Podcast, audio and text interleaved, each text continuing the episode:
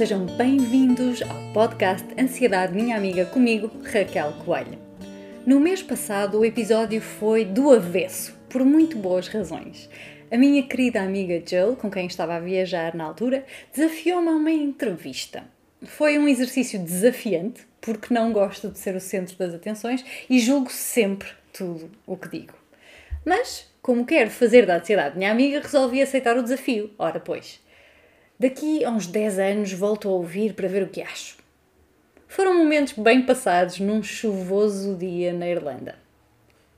Este mês, o episódio principal será feito de vozes que me inspiram diariamente, desta vez em português.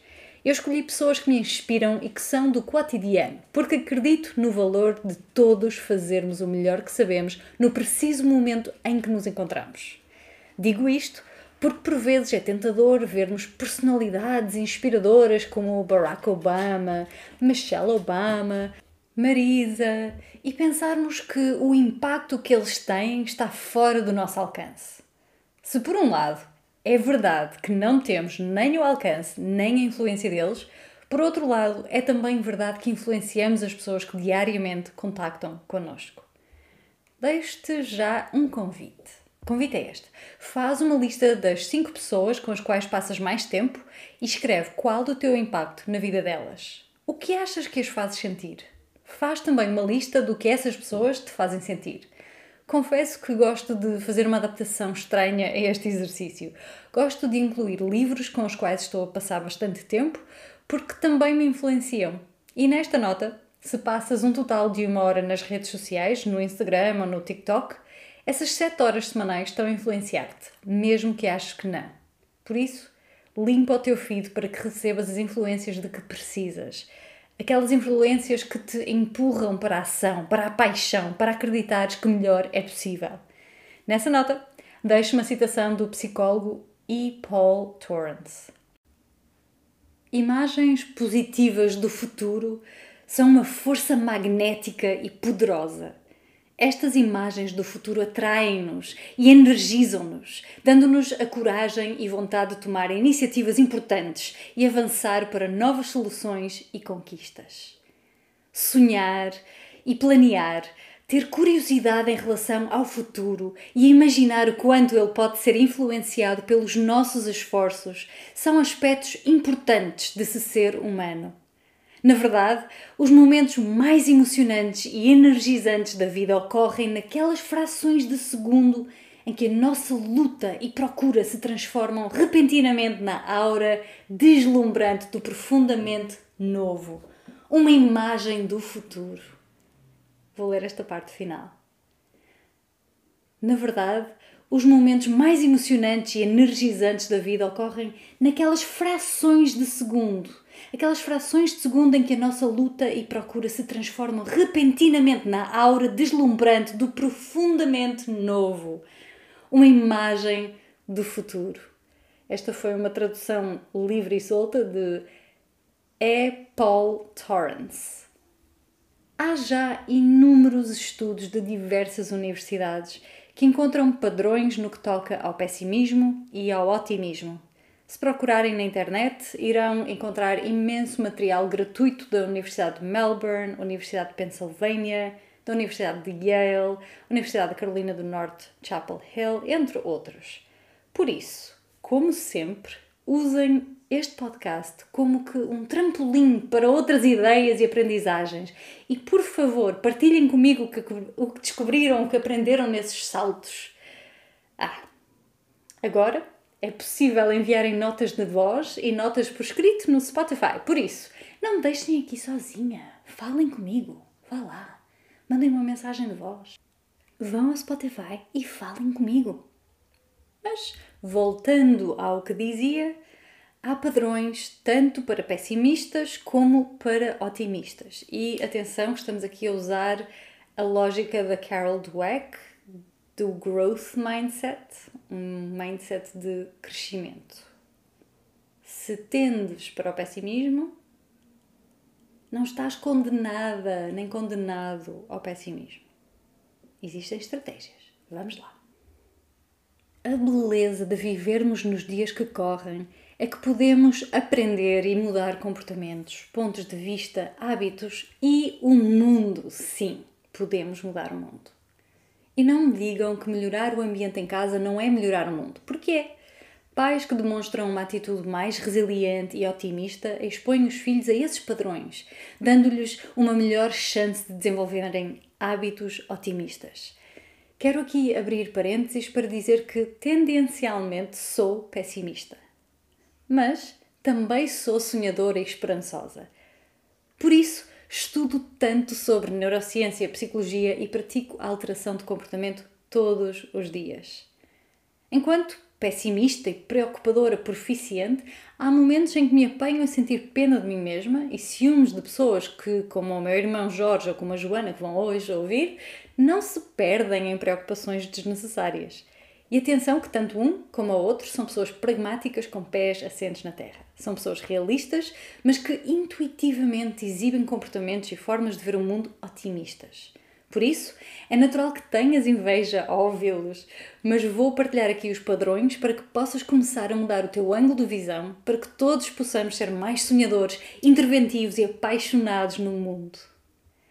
São essencialmente quatro os aspectos: permanência e impermanência, universalidade, especificidade, interno ou externo, controlável ou não controlável. Estes quatro aspectos diferenciam normalmente comportamentos, pontos de vista otimistas ou pessimistas.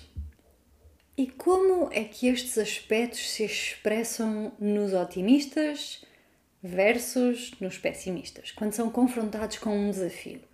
O otimista acredita na impermanência dos desafios e da vida, sabe que tudo passa. Já o pessimista, quando se depara com um desafio, pensa: ok, agora vai ser sempre a perder. O segundo aspecto prende-se com as ideias de especificidade versus universalidade. Um otimista vê um problema como específico, enquanto que um pessimista vê o mesmo problema como universal. A terceira característica tem que ver com a ideia da dificuldade de ser interna ou externa, ou seja, uma perspectiva otimista considera que o problema é externo. Existe uma causa e um efeito, enquanto que a perspectiva pessimista considera, considera, aliás, que a culpa é sua, ou que isto só acontece comigo. Ou seja, o problema é interno. A quarta e última dimensão prende-se com controlo, enquanto que o otimista procura saber o que pode controlar e o que não pode controlar, o pessimista acredita que tudo está fora do seu alcance e, portanto, perde esperança. Agora, tu vais ter o privilégio de escutar um conjunto de pessoas que me inspiram todos os dias e sei que se algum dia tiveres o privilégio de trabalhar ou de privar com eles, sentirás o mesmo. Espero que te sintas inspirada a fazer o teu melhor, que te sirva de empurrão para fazeres as mudanças que queres fazer e andas a adiar, que te reinstale a fé na humanidade como fez comigo. Mas antes de os escutares, quero chamar a atenção que muitos estudos recentes indicam que todas estas dimensões podem ser natas ou praticadas e melhoradas. Ou seja, se te consideras normalmente ou tendencialmente pessimista, sabe que podes trabalhar os músculos do otimismo. Mas do otimismo informado. Não estou a falar do otimismo ignorante ou totó, de desejar simplesmente que as coisas fiquem melhores sem nada mudar na minha vida. Não. Estamos a falar do otimismo informado em que tomamos ações e medidas concretas. Vamos então escutar estas maravilhosas e inspiradoras pessoas.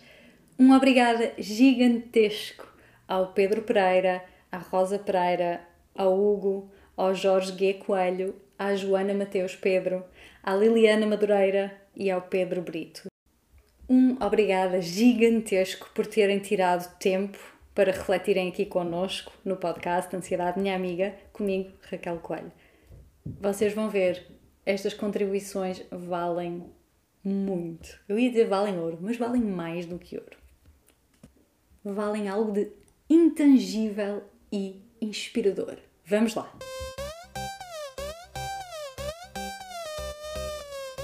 Vamos aqui voltar atrás um bocadinho, fazer um rewind, porque eu esqueci-me de vos dizer quais é que foram as perguntas que eu fiz a estas maravilhosas pessoas. Pois, as perguntas foram o seguinte. 1. Um, Existe um estigma em relação às pessoas que trabalham na função pública. Parece um funcionário público. É uma expressão jocosa que já ouvi por aí. Porquê é que tu sais desse clichê? Porquê é que procuras sempre aprender mais e fazer melhor, fazer diferença?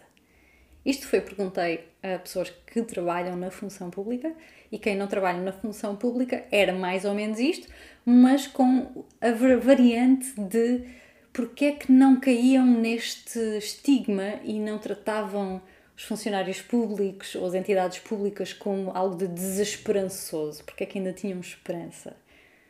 A segunda pergunta foi: quando a tua ansiedade é muita, que estratégias usas para lidar com ela ou para a atravessar? Terceira pergunta: este podcast chama-se Ansiedade Minha Amiga. Partilha connosco uma altura em que a ansiedade foi tua amiga. Quarta pergunta: que conselho queres aqui deixar hoje para o teu eu adolescente? E foram estas então as quatro perguntas. Vou voltar a dizer. Existe um estigma em relação às pessoas que trabalham na função pública. Porquê é que tu sais desse clichê? Segunda, quando a tua ansiedade é muita, que estratégias usas para lidar com ela ou para atravessar? Terceira, este podcast chama-se Ansiedade Minha Amiga. Partilha connosco uma altura em que a ansiedade foi tua amiga e 4. Que conselho queres aqui deixar para o teu eu adolescente? A qualidade e a riqueza de cada uma das partilhas é tão enorme, tão gigante, que eu tive que partir este episódio em dois. Portanto, hoje vais escutar a parte 1 e no mês seguinte vais escutar a parte 2. Na parte 1 teremos o Jorge, o Hugo e a Liliana. E agora sim, Vamos escutar estas maravilhosas pessoas. Aqui é o meu contributo para o programa Ansiedade Minha Amiga. Aqui é a primeira pergunta. Diz o teu nome e uma frase sobre ti. Chamo Jorge G. Coelho. Digo Jorge G. Coelho, porque é o, o handle que podem descobrir nas redes sociais. E aqui uma frase eh, que me ocorre neste momento é a seguinte: tenhamos coragem para mudar o que tem de ser mudado, serenidade para aceitar o que não pode ser ajudado e clarividência para distinguir uma da outra. A segunda pergunta. Existe um estigma em relação às pessoas que trabalham na função pública? Pareces funcionário público. É uma expressão jocosa que já ouvi por aí. Porquê é que tu sais desse clichê? porque é que procuras sempre aprender mais e fazer melhor, fazer a diferença. É verdade. Mas é um estigma que, pronto, obviamente é indivíduo a indivíduo. É, por, por momentos é chato, mas o que eu vejo é que é de facto muito nefasto em relação a, um, quando é particularmente em relação à inércia institucional ou seja, um, afasta, acaba por ser uma, uma, ideia em relação a estas organizações que afasta boas iniciativas e bons funcionários. Felizmente, há, há quem contraria o clichê, quer funcionários, quer mesmo decisores. No caso dos funcionários, porque há muitos casos em que vestem a camisola, trocando o seu esforço pessoal por falhas sistémicas de instituições e até políticas como são o caso manifesto aí da educação e da saúde. Por outro lado, em relação aos decisores, também temos bons exemplos em que vemos que arriscam decisões quando fazem prevalecer aquilo que é lógico e também prevalecer a ação em momentos que exigem mudanças, mesmo em que muitas, destes, muitas destas situações não tenham o respaldo jurídico ou até antecedentes de outras organizações que tenham também uh, encetado. Ou seja, são é, essencialmente aquilo que, que, que, identifica situações em que são implementadas inovações. Pessoalmente, um, no meu caso, a inovação sempre me motivou. Sempre preferi arriscar um trabalho menos perfeito mas inovador. Isto contra uh, apresenta mais uma repetição de trabalhos que já tenham sido realizados da mesma forma. Isto parece-me também algo que obviamente é mais seguro, tende a apresentar trabalhos mais perfeitos, mas também me parece aquilo que é mais adequado a autómatos, portanto, claramente algo que eu não, com, com o qual não me identifico. Nem vejo que qualquer um de nós possa acrescentar valor. Vejo que hum, aqui eh, a inovação, tanto, e quando digo inovação, é tanto no plano tecnológico, mesmo em termos de organização, da, da organização, portanto, em relação aos processos, ou a forma como as pessoas executam esses, eh, esses processos. Pergunta número 3.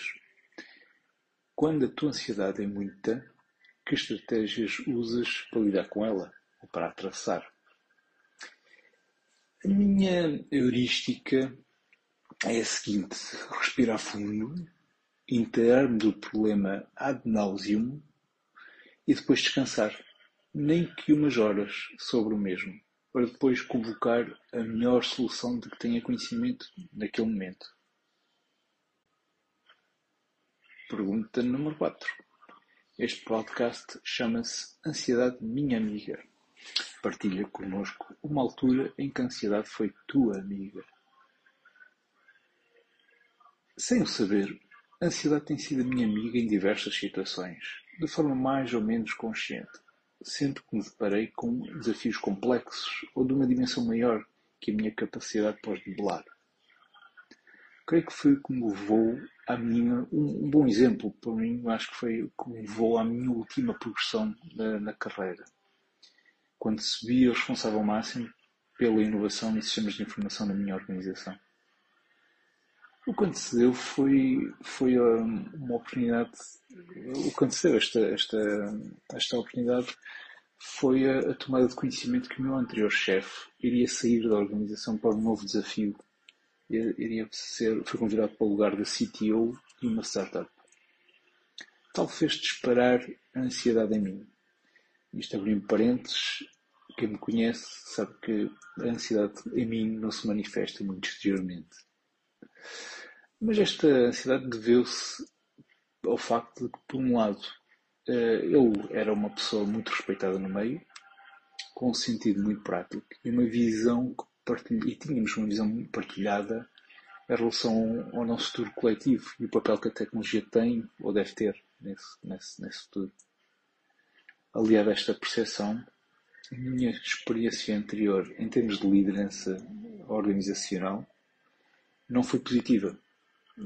Na altura era só funcionário, portanto as FIAs que tinha, que tinha ou a FIA que tinha não, não, não, não, não proporcionou de toda uma experiência muito positiva. Obviamente aprendi muito, eh, mas, mas houve ali demasiadas situações que não, não, não correram pelo melhor e que, obviamente, isto alimentou um pouco aqui o receio de que é que esta nova chefia que iria chegar que é que iria, como é que iria desempenhar a sua liderança. E, um, e também, por outro lado, não sabia também qual é que era o, o, grau de alinhamento que queria ter. Portanto, seria muito difícil ter o mesmo grau de alinhamento que tinha com a chefe anterior. Alimentado por uma mistura daquele receio e a minha certeza do papel fundamental que a tecnologia terá no futuro, julgo que hum, a ansiedade foi o fator disputante para que eu me autopropusesse ao lugar que iria ficar vago. Apesar de não ser a minha formação base e de haver o risco de vir a sofrer o síndrome de impostor, o que felizmente nunca havia sucedido, nem tampouco veio, veio a suceder nestes últimos três anos, a verdade é que hum, autopropus-me e, uh, e felizmente pronto, foi, foi aceito e portanto uh, vejo que aí esse, a ansiedade de facto teve, teve o seu papel para, para esta minha progressão. Quinta e última pergunta. Que conselho queres deixar aqui hoje para o teu eu adolescente? Eu acho que, que podendo mudar o passado, pouca coisa iria mudar. Portanto, e nessa linha acho que não diria muitas coisas ao meu adolescente, ao meu eu adolescente, mas acho que só diria algo muito simples, que é o de não levar demasiado a sério as certezas pessoais e profissionais e fluir cada momento. Obrigado por esta oportunidade. Um beijinho e muito sucesso para o podcast Ansiedade Minha Amiga. Beijinhos. Repararam o quão otimista é o Jorge? Pego aqui no exemplo do o que é controlável, o que está dentro do seu controle, ao seu alcance de mudar, e o que está fora do seu controle. Ele diz que inteira-se profundamente ao detalhe do problema, de diferentes ângulos, respira fundo, descansa, tira tempo, cria espaço e depois toma decisões.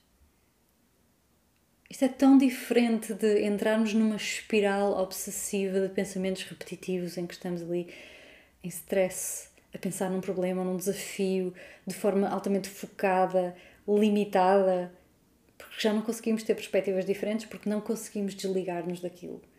Mas muitas vezes é isso mesmo. Sair, olhar para fora do problema, para outras coisas, criar espaço. Depois de, claro, nos inteirarmos de tudo o que se passa e, tudo, e mais alguma coisa que tenhamos acesso. Descansar, afastar-nos do problema e depois decidir. Gostei também do que ele disse em relação a arriscar um trabalho menos perfeito. Ele prefere arriscar um trabalho menos perfeito, mas inovador, em vez de apresentar mais uma repetição de trabalhos que já tinham sido realizados. Isto é tão senso comum, mas infelizmente não é nada comum, que é eu quero que as coisas sejam diferentes sem mudar nada. E mesmo que as pessoas não digam isto, quando ouves uma pessoa que diariamente, dia após dia, reclama sobre o patrão, reclama sobre as condições de trabalho, reclama sobre isto e aquilo no café, mas não faz nada no trabalho para mudar, assim não vamos lá. E temos que ser realistas. Há cenários em que temos muito pouco controle. Mas é isso. É muito raro termos zero controle.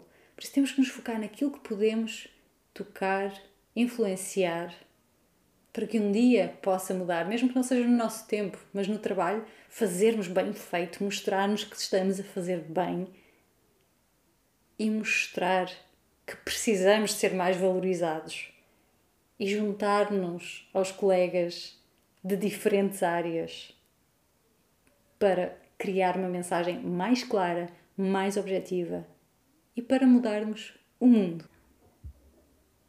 O Jorge partilhou também uma citação cujo autor não sei, não fui pesquisar, mas já ouvi por aí iterações ligeiramente diferentes e gosto muito que é tenhamos coragem para mudar o que tem de ser mudado, serenidade para aceitar o que não pode ser mudado e clarividência para distinguir uma da outra. Deixo um exercício até para esta ideia, que é um exercício que a Universidade da Pennsylvania usa nos, nos seus estudos sobre resiliência e otimismo. Porquê?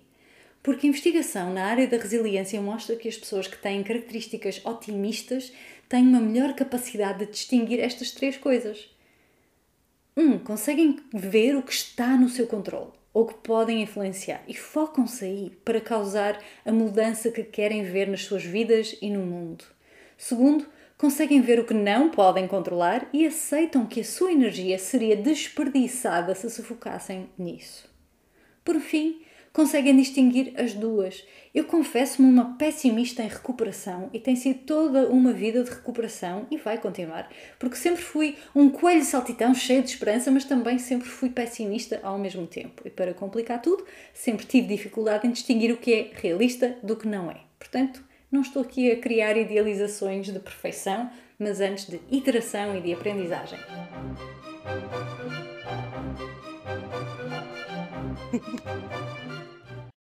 As vantagens. Eu acho que das vantagens é porque se, se, houver, se não houver pessoas que queiram fazer o que eu faço, não é? A construção, isto perde-se, perde-se. E para mim isto é, é a minha vida, é o que eu gosto de fazer, é o que me dá prazer, é aquilo que me faz levantar da cama uh, e dá-me dá moral, dá-me ânimo. Portanto, para mim é, a construção é tudo. Para mim é tudo. Eu gosto de fazer o que faço, como já disse. E eu importo na minha opinião, fazer bem ou fazer mal, eu acho que leva ao mesmo tempo. E então porquê é que não vamos fazer bem e não, não tentamos fazer cada vez melhor? Hoje fica um bocado mal, amanhã tentamos melhorar, melhorar, e assim sucessivamente, é por aí. Eu acho que o tempo é o mesmo. Agora, se nós estivermos a fazer bem e se virmos que fi- fizemos bem e o cliente depois vem e vê que ficou poeiro, ótimo. Sim. Acho que é o melhor dos É. mundos. Boa, boa. Não, é mesmo uma, uma expressão que é qualquer coisa como fazer eh, o melhor que sabe enquanto não se sabe melhor e depois quando sabe melhor fazer Vai melhor. exato. É sim, isso. mas isto é E é assim, verdade, ninguém- demora praticamente o mesmo tempo. ninguém- exatamente. Aliás, até se demora mais a fazer mal, porque depois tem que vir outra pessoa arranjar, não é? Claro que nem sempre sabemos fazer bem, mas depois Claro. temos que melhorar. Sim, sim, sim. Mas aí já vai um bocado por uh, gostar do que estamos a fazer e queremos fazer melhor.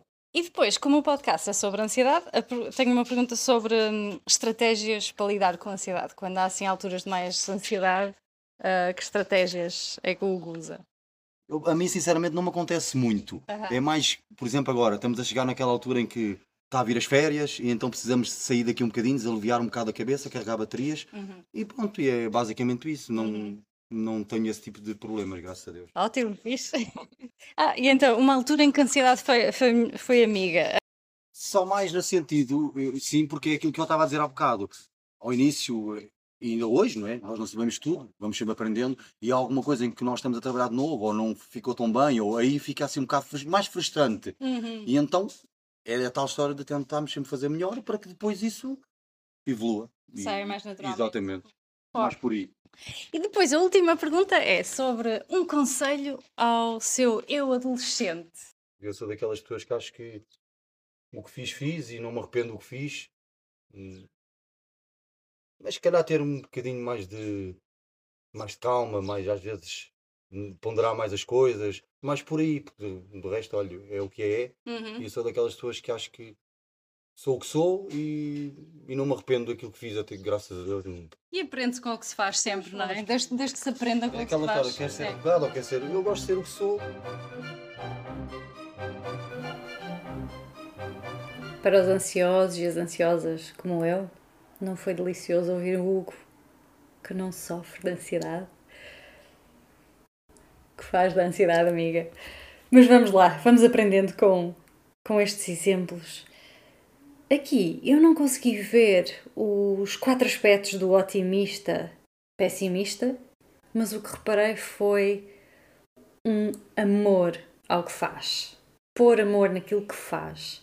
E isto é um aspecto, ou este é um aspecto que é transversal, que atravessa cada uma das pessoas com as quais falei. E atravessa cada pessoa, está na essência de cada pessoa que eu conheço, que tem entusiasmo por aquilo que está a fazer, que acredita que pode fazer melhor e que acredita no valor do que faz.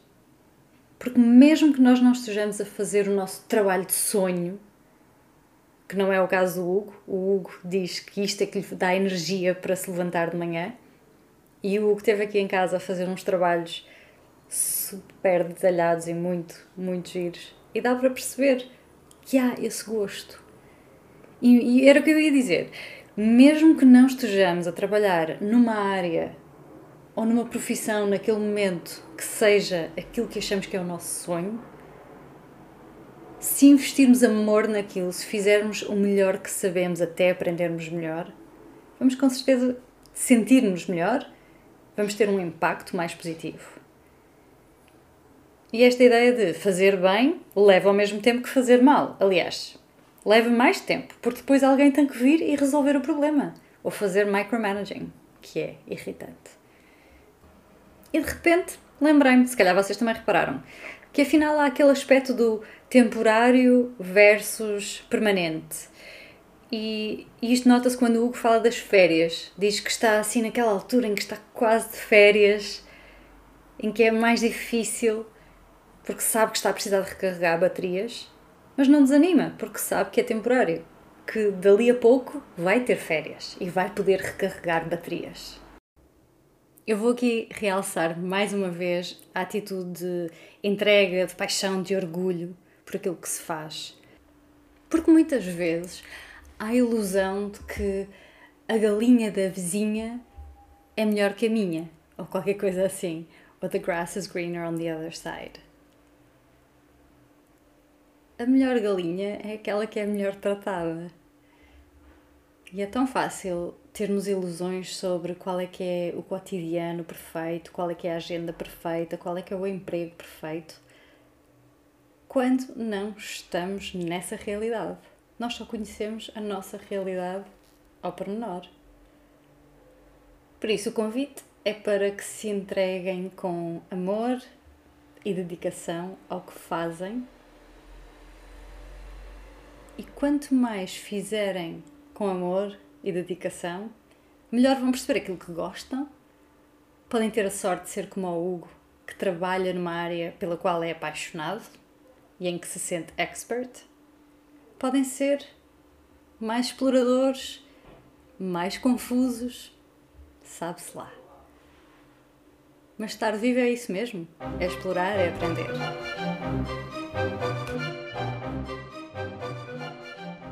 Meu nome é Liliana Madureira. A frase que eu posso deixar eh, é de que a vida é uma passagem. Nós não trazemos nada e também não levamos nada. Mas pelo caminho, cada bater de asas conta. Olha, em relação a esta, este clichê do funcionário público, eu acho que quando nós trabalhamos grandes massas, de uma forma geral, uh, em grandes organizações, existe sempre pessoas uh, que fazem o básico, aquilo que lhes é pedido. Até uh, nós, naturalmente, de uma forma geral, ao longo da nossa vida, vamos levando algumas pancadinhas de amor e vamos acomodando e deixamos de fazer porque deixamos de acreditar. E quanto mais tempo nós nos mantivermos numa posição, menos arriscamos, menos vamos para os nossos limites para nos pouparmos essas pancadinhas de amor. Uh, e naturalmente que quando as pessoas estão numa situação de conforto, uh, acabam por não querer entrar em choques com os limites, com os próprios e com os dos outros, não é? Uh, e portanto acabam por fazer aquilo apenas que está escrito no, no sistema, é? Para ir de, de acordo com, esta, com este grande sistema. Quando uh, tu és uma pessoa que não te acomodas uh, ao, ao, grande sistema, és uma pessoa que sabes que cada bater de asas conta, não é? Uh, vais, vais procurando, vais-te procurando a ti e vais procurando acrescentar valor, portanto, em tudo aquilo que tu fazes. Uh, seja num sistema grande, uh, com mais massa gorda, seja num sistema pequenino. E, portanto, eu acho que nunca uh, nos devemos acomodar na totalidade. é claro que temos que encaixar as aprendizagens, temos que ir percebendo estes limites e o que é que vale a pena a gente testar e extrapolar. Uh, mas viver em sociedade é isso mesmo, é, os meus limites têm que, uh, têm que ser balizados também pelos limites dos outros mas eu acho que temos sempre que ter esta noção do todo, que nós na verdade não somos aquilo que somos, uh, nós não, não, não ganhamos, não levamos nada connosco, portanto aquilo que levamos são as nossas aprendizagens e aquilo que a gente deixa no outro. E portanto temos que sair desta vida um bocadinho melhor e o sair um bocadinho melhor é, é, é deixar boas marcas naquilo que fazemos e portanto se faz parte do nosso processo de aprendizagem enquanto espécie percebermos o sistema em que estamos enquadrados, uh, e de que forma é que nós podemos acrescentar valor. Isso é uma aprendizagem para nós e é uma aprendizagem para o sistema e acho que é aquilo que nos permite nós continuarmos enquanto espécie nesta, nesta natureza fantástica que nós temos. Muita ansiedade. Tudo o que é muito é doentio, tudo o que é pouco também é doentio, não é? Portanto, há, há uma ansiedade certa e quando eu preciso de uh, me regular, Uh, uma das estratégias que eu uso é a atividade física, portanto, isto é uma coisa, a ansiedade é uma coisa muito física e, portanto, é um acumular de energia. Uh, e eu tenho, seja o desporto, seja a dança, seja a gargalhada fácil, o convívio, são várias as formas que eu tenho, conforme também as possibilidades de tempo, as possibilidades de, de espaço uh, e, e até de interesse há várias formas de eu controlar esta ansiedade e tentar regular, manter só aquela que é necessária para eu continuar ativa. Por acaso tenho dificuldade em identificar uma fase em que a ansiedade tenha sido minha amiga. Eu acho que uh, a ansiedade uh, poderá ser minha amiga quando é aquela dose salutar de me fazer uh, ir atrás de um projeto, de uma ideia, de uma amizade, até de um amor. Mas eh, quando é em demasia não ou assim tipo uma fase estridente em que eu sinta sinto imensa ansiedade e aquilo levou-me não. Eu acho que quando eu estou entusiasmada com alguma coisa há uma certa ansiedade em torno de mas não consigo identificar uma altura exata em que a ansiedade tenha sido fantástica para eu conseguir alcançar alguma coisa. Pelo contrário, há, posso identificar às vezes alturas em que tivesse sido uh, um, um, bloqueio uh, e também um, um, uma barreira que eu identifico como um processo de aprendizagem e que fui ultrapassando uh, ao longo do tempo esse, esses, esses bloqueios típicos de, de, de determinados momentos em que eu me enquadrava e com os quais eu não sabia lidar.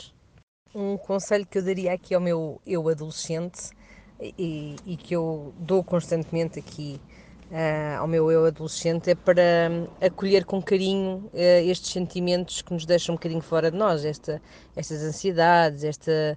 Um, estes, os medos, portanto, acolher com carinho e, e, com curiosidade, tentar perceber porque é que eles nos trazem esta ansiedade e que processos de aprendizagem é que eu posso ter, o que é que eu posso extrair, aonde é que eu ainda tenho que crescer, onde é que eu posso contribuir porque eu acho que quando nós fugimos destes momentos de ansiedade, quando a gente foge de nós próprios e, destes limites, nós afastamos da nossa zona de limite, não é? Tornamos ou, ou conchegamos numa zona de conforto e a verdade é que aquilo que são os nossos limites uh, também começam a procurar-nos, ou seja, se eu não os alargar, se eu me recolher, uh, eu vou diminuir a minha zona de, de atuação e, portanto, há, há, às tantas eu própria encolho enquanto pessoa e, e encolho enquanto vida e portanto eu vou envelhecendo porque eu não alimento esta minha ansiedade, estes meus medos, estes que, é, que na verdade é aqueles limites, não é? é? estar na crista da onda.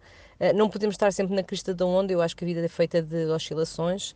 Um, não podemos estar sempre ansiosos, não podemos estar sempre com medo, mas também não podemos estar sempre no conforto de não fazer, de não conhecer, de não, de não nos ultrapassarmos, de não nos. Uh, um, temos, temos que superar. E, portanto, o meu, o meu conselho é um, oscilar entre a zona de conforto e a zona da ansiedade, do medo e manter uh, presente os nossos limites, forçar às vezes um bocadinho os nossos limites para alargarmos enquanto pessoas e reconhecer uh, aquilo que é reparador para nós, porque quando nós alargamos, às vezes já há pequenas rupturas nos nossos limites, nós ficamos cansados, ficamos chateados, ficamos tristes, uh, perdemos coisas pelo caminho e então precisamos também saber o que é que nos reconforta, o que é que nos recompõe, uh, que coisas é que, nos, é que existem que são reguladores para nós.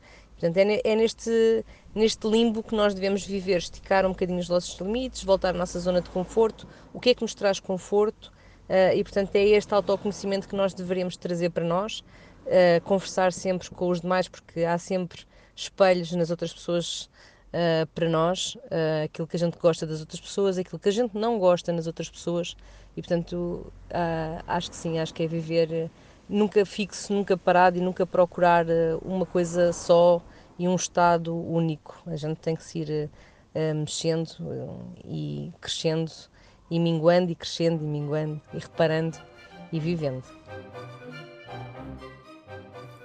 Repararam que a Liliana disse que não podemos estar sempre na crista da onda?